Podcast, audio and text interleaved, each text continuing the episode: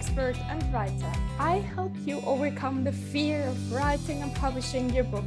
I offer an online course called Believe You Can Write, and I support you with one on one coaching. Get in touch with me if you need help. And please share this podcast with a friend who you know needs to hear these messages. And please review this podcast or leave a comment on the platform you're listening to right now. And today I'm so excited to have Beth Rivers from Switzerland with me. Beth Rivers is a kitchen garden consultant, permaculture educator, and soil health advocate. She provides organic gardening education for city and suburban families that want to connect with nature, cultivate joy, and grow their own food, flowers, and medicine in a sustainable way. She teaches intentional, eco conscious individuals and communities about regenerative soil and gardening practices so that they are inspired and empowered to grow gardens which fill their pantry, heal our planet, and nourish the soul. Welcome, dear Beth. Thank you so much for having me, Esther. It's a delight to be here.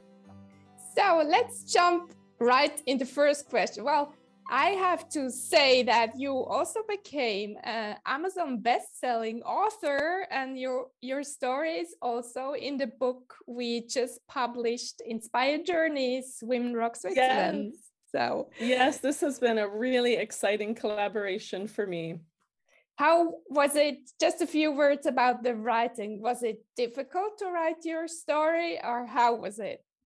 You know, it was funny. I decided that I really wanted to share from a very personal place because I have used gardening to overcome a lot of anxiety that I experienced when I first moved here to Switzerland. And as an American, um, integrating into a new culture, also as a new mother, because I was already four months pregnant when I moved to Switzerland. And writing from this personal place, I suddenly discovered some difficulties that I wasn't expecting. I found some of these emotional experiences that I was reliving through the writing were triggering for me. And um, it slowed me down in the writing process. So it was really helpful to have you and Michelle Giuliano and Denise Nickerson, the editorial team on the book, to guide me and coach me through some of those difficult moments so that I could share this very personal story. Mm. Yeah, it's awesome, your personal story. So, shall we head to your turning moments in life?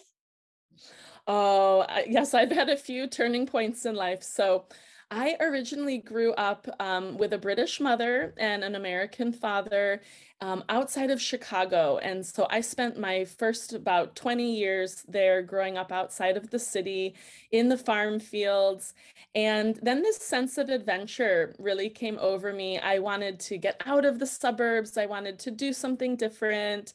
And my sister had already pursued a degree at the University of Hawaii. So um, I got invited to join her there, and I moved to Hawaii when I was 20 years old. And this was a huge turning point for me because it really changed my cultural perspective. It also changed my academic career. And it also showed me so much that was available in the world if we are able to live without fear, to make these bold choices. And so I went first to Hawaii and finished my university degree there, um, which was in English literature and writing. And then while I was there, I met someone working at a microbrewery. I was actually um, a server in a microbrewery. And while I was there, they said, You know, you're really an Alaska girl. I think you should go to Alaska. And I followed and I finished my university degree. And as a treat to myself, I said, okay, I will pick up and take a holiday in Alaska and go see what this is all about. And that was a huge, huge turning point for me because I got picked up from the airport. I drove about 15 minutes outside of Anchorage and I saw this beautiful body of water that's called Turnagain Arm. And it's really between these two mountain valleys. You have mountain peaks on either side. And the friend who had invited me and had said, I know you're an Alaska girl, was sitting in the car next to me. And I just gave him kind of a friendly tap on the shoulder, but really firm and said, I'm moving here and and that was it. I went home from that holiday and i packed all of my things and in about six weeks i um, moved to alaska. And that was really um, an eye-opening amazing experience to be living uh, so close to nature to be living where you can really be in the wild in just a few minutes but also you can be in the city of Anchorage. You can go to the opera, you can go to the museum and go to an art gallery. And so I found also that it connected me again with my roots. Um, growing up outside of Chicago because I was able to experience country living and also city life and sort of all of the social things that I enjoy and the cultural things that I enjoy living in the city. So that was a really beautiful space um, to spend all of the rest of my 20s and um, even into the first years of my 30s there in Alaska. And I would say one of my more, more recent, if you will, turning points was how I came from Alaska to Switzerland. And that really happened because I met a gentleman while I was living in Alaska who was there doing an apprenticeship as a furniture maker, and he was Swiss. And he was also a fisherman. And so he met me at a party and said, "Oh, you're you really are local here and you know where we can go fishing and I would love to do this." And we just started spending time together. And um and then the connection grew. And so we decided, okay, this is it. We're really going to be together and um, we decided to get married and i moved to switzerland so i picked up for a third time um, to make a very big move and then as i arrived in switzerland it became clear that I would need to find a new path because I had gone on from the English writing. Um, I did some supply teaching in Anchorage and I had actually gone back to school and earned my x ray degree um, to be a board certified x ray technician. And that career no longer fit when I got to Switzerland. So I had to pivot again um, in this turning point, arriving in a new country and, and create a new path now. Yeah, wow, what a journey. And how come that you came to gardening and your yeah, specialization well, you have now? Yes, exactly. It was really um for me it was always the love of nature, um, the love of the environment. I think living in places like Hawaii, Alaska, Switzerland, I've always connected to the environment that I'm in. And when I was living in Hawaii and Alaska, I always had rental properties um, that I meaning that I was renting, that I didn't own my home, not that I had properties I was renting to someone else. But then you always hear these excuses that, oh, I can't grow a garden because I only have a balcony or I'm in a rental. And I began to look for ways to connect with nature anyway. And also for me, it was part of my integration here in Switzerland because I found it very lonely when I was here at first. And going out to the garden gave me a kind of belonging and a sense of connection by developing my relationship with the plants and with the wildlife that was in my garden and being a protector of those kind of small plus things. And really what happened for me was i decided okay i've always been interested in nature. I've always gone foraging in the in the forests and um, even, you know, along the coastline, things but I wanted to develop more skills around specifically growing food. And so I enrolled in a woman's gardening course. She had been a dear friend of mine. Her name is Saskia Esslinger, and she teaches a Green Thumb online course. And I enrolled in this because she uses permaculture principles. And permaculture is a concept that comes from two different words permanent and agriculture. And so it's the idea that we can set up these garden systems that are sustainable and not only sustainable, but regenerative. So when I took this course to improve my skills, I got a few months in and suddenly realized that I was actually using the design cycle that I was learning to design a garden to actually design my life and the habits and the patterns that I have in my life. And so I quickly realized how valuable this was for me.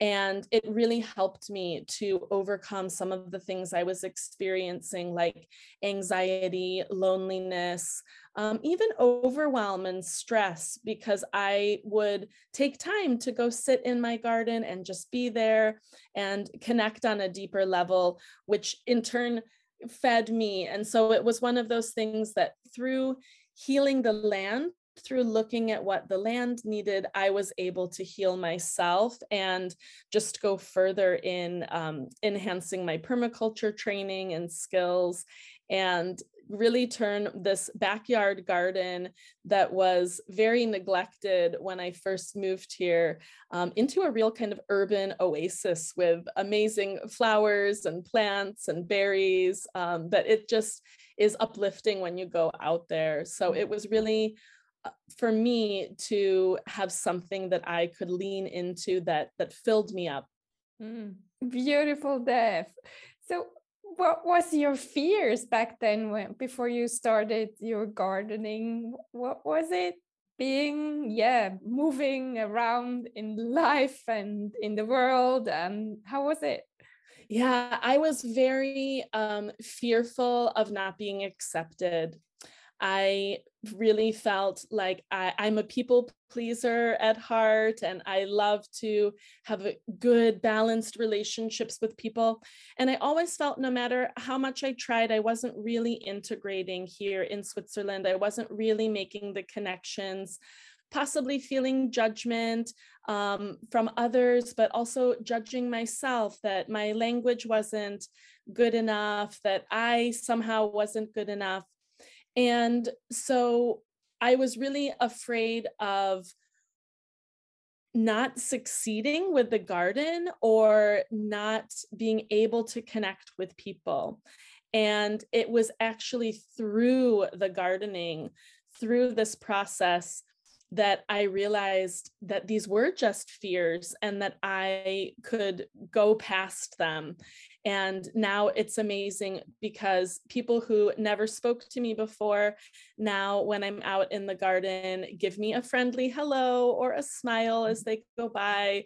Or I actually love this um, other older gentleman in the village says, Oh, every time I come by your garden, I take a few bay leaves for my cooking because I have a bay leaf shrub right at the edge of my property and there's a walking path. And so I found was, um, as I acknowledged the fear, but did things anyway, that is really when I found the breakthroughs. Mm, beautiful. And where are about the parallels between growing a plant and healing yourself? Where do you see? Yeah. How does it go? So much. Uh, what I have actually really discovered for me, which sounds a little bit silly to people who are not gardening, but bear with me, is my compost pile, right? I'm always saying life is compostable because things happen, things come at us, things are unexpected.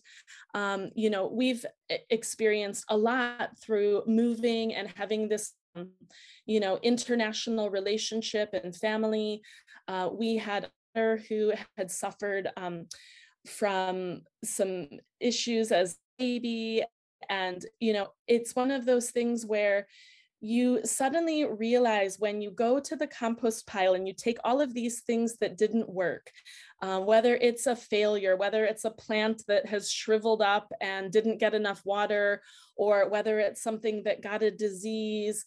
Um, but when you take these things to the compost pile and they are part of this process of composting, they come out new. They come out as nutritious, healthy compost that feeds the soil and feeds future plants. And so, what I was able to see was hey, I can take an experience in life and lay it down on the compost pile, let it have time to decompose, to mix with the other microorganisms.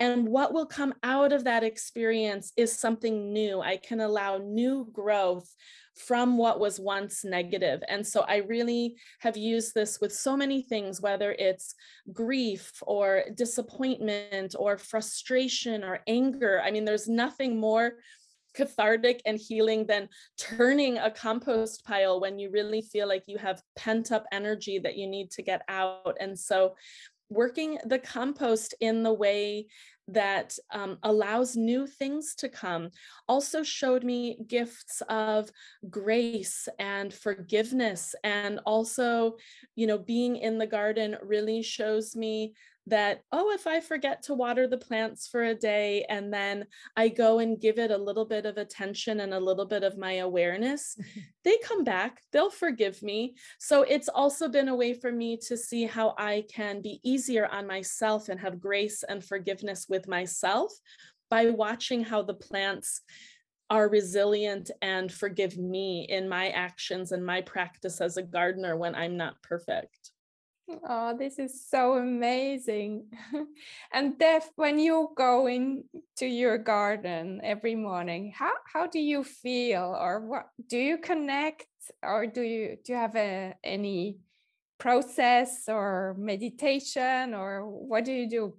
Yeah, I have a few different things I do. It depends whether I'm going for the practical gardening side of things or whether I'm doing more of the emotional gardening, as I call it, um, or what I have come to refer to it as is tending your inner landscape. Because what I see is when you have a garden space, and regardless of the size, whether it's just a few pots, you know, that you're tending a few plants, or it's actually a full sized garden, it doesn't really matter.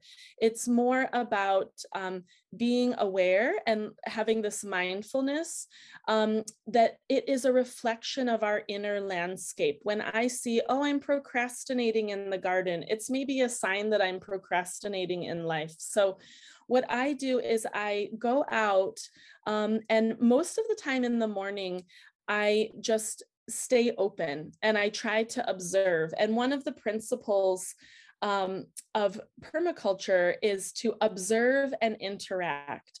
But the thing is, is that this observing and interacting is without judgment and without creating solutions. So often we go out in the garden and we see, oh, this is wrong and this is wrong, and I need to do this, and it becomes to do list. But what we're actually going for is just the awareness and the space to observe and then interact with the bees and the butterflies and the hedgehog you see rustling, you know, under the berry bushes or whatever might be in your garden. Um, but I really try to connect on this level with the inner landscape in just an observation and an interaction without any judgment and without any problem solving. And so having a few minutes of this mindfulness really helps me to center myself, to ground um, down into my energy. I can be quite flighty and in my head and lots of thoughts going. And I really try to connect to this rooting energy of the plants. And then the other thing is that I also believe in being really practical. And that's where it comes down to I like to break things down into three minute jobs, five minute jobs, um, where you're not doing all of the gardening. I find so often people will save up all the work to do at the weekend and then they resent doing the work because it's so much and they don't want to spend their weekend time doing that. And why am I growing this garden anyway?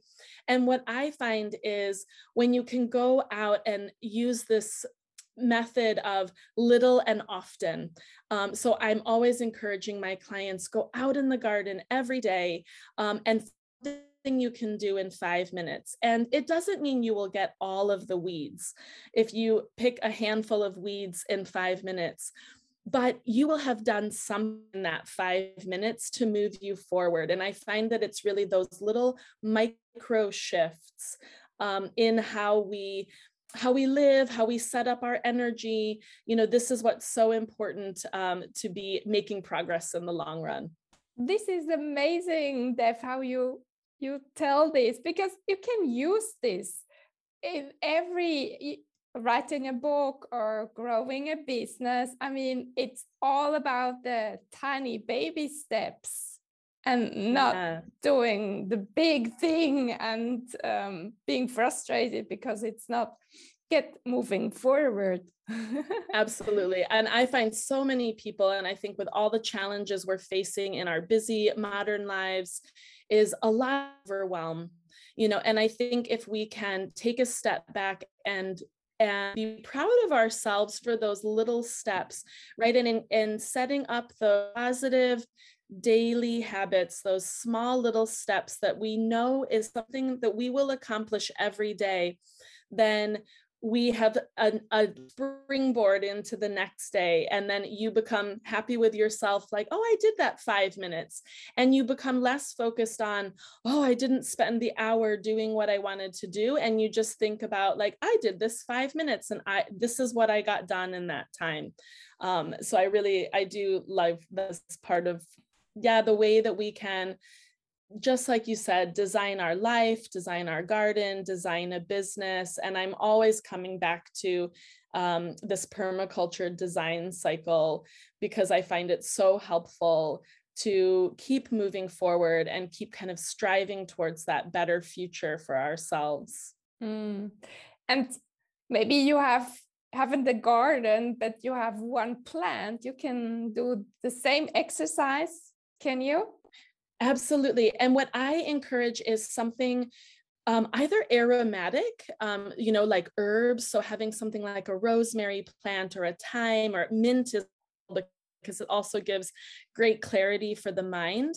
Um, but if you're just starting out, I recommend something like that, like a small herb garden that you don't even have to have any land. You can just have a windowsill or even a sunny window where you can have the plants inside if it's really not possible for you to have something outside. Um, but something aromatic that um, fills up your senses and also something that delights you. So if you, you know, you have to grow the garden or the plants that support you and where you are. And that's why one of the processes we go through is to write garden goals. And I always tell people, okay, we need, and this is similar to the writing process, right? Of thinking about the message we want to convey. Um, you know how do we want people to feel when we're writing and so that's the thing we have in mind with our goals when we're writing them for the garden is you know what do i want to accomplish and you may have the goal um, i want to have fresh herbs in my cooking every day right? But it can also be um, i want to calm my mind with these plants every day. So you can adjust them for what's right for you. Mm, beautiful Beth. love it. Is there something you would recommend to people maybe the healing process if they don't have a garden what would you recommend yeah, I really recommend leaning into herbs and flowers. So, one of the things that I help people with is creating bespoke tea gardens. And gardening and growing herbal teas is a lovely way to connect in just a small amount of space, a small amount of time, because Herbs are mostly perennial. A lot of them mean uh, meaning that they will come back every year and you don't have to um, have the expense of getting new plants every year. You also don't have to have the um, investment of your time and energy. Those plants will just keep coming for you. And so many of them are medicinal and really beneficial for us um, in this way of connecting, right? And in the different plant energies that they bring in, whether it's something that gives you increased um, health in the gut microbiome, or whether it's something that will give you mental clarity if you're feeling in an afternoon that you have brain fog, um, or maybe you have trouble waking up in the morning, um, or even going to sleep at night. So there's all of these things that you can really tap into the plant energy. Um, and I'm a huge fan of flowers because I know when I started in this practical gardening sense, I thought, oh, there's no room for flowers, and I need to have this space for vegetables and these plants. And then I suddenly realized, but I love the flowers because they fill me up in other ways, right? And so I think that we need to think not only of the harvests of the berries and the herbs and the vegetables and fruits, but we need to think of the harvests of joy and peace of mind and beauty and what it means for you when you can look at um, some beautiful calendula flowers that you've grown yourself, you've watched them um, you know, bud and then bloom, and then you can enjoy them in a vase. And that particular flower is, you know, even edible and can be made into a tea. So finding these combinations, this is one of the things permaculture that I also really use in my designs um, and connecting with things is to look at things that have multiple functions. So in permaculture, it's called stacking functions. And we want to choose plants that are not only good for the bees or can be made into a tea, but also do in the soil, right? Or within our bodies. And so, and and or within the system as a whole. So maybe you're growing things that have lots of leafy vegetation and then you're able to take um, the, that leafy vegetation those extra leaves as you're trimming and just lay it on top of the soil as a mulch. So something that comes to mind that's a beautiful combination is um, tomatoes and borage. Um, borage is an edible flower and um, has beautiful kind of star shaped uh, little little blue flowers but the calcium that are in the leaves of the borage plant actually support the tomato so that you don't end up with this disease called blossom end rot, which is not actually a disease, but it's a nutrient deficiency. So I love the way that you can with these relations, you can play with how things are connected. And when you choose things that have these stacking functions, these multiple functions, you are getting multiple benefits out of just one or two plants. Um, even if it's in a small space and even if you have limited time, you can still connect in a very intentional way with that tomato plant or that borage plant and bring it into the kitchen and into your entertaining or your daily life, whatever you want to be doing. beautiful, beautiful. So thank you, thank you so much, Beth, for sharing your wisdom today with us. this is beautiful. Thank you. It's been wonderful to be here. So, thank you also, dear listener, for helping to spread the word about this podcast and helping those who need to hear these messages and have an amazing day and talk to you next week.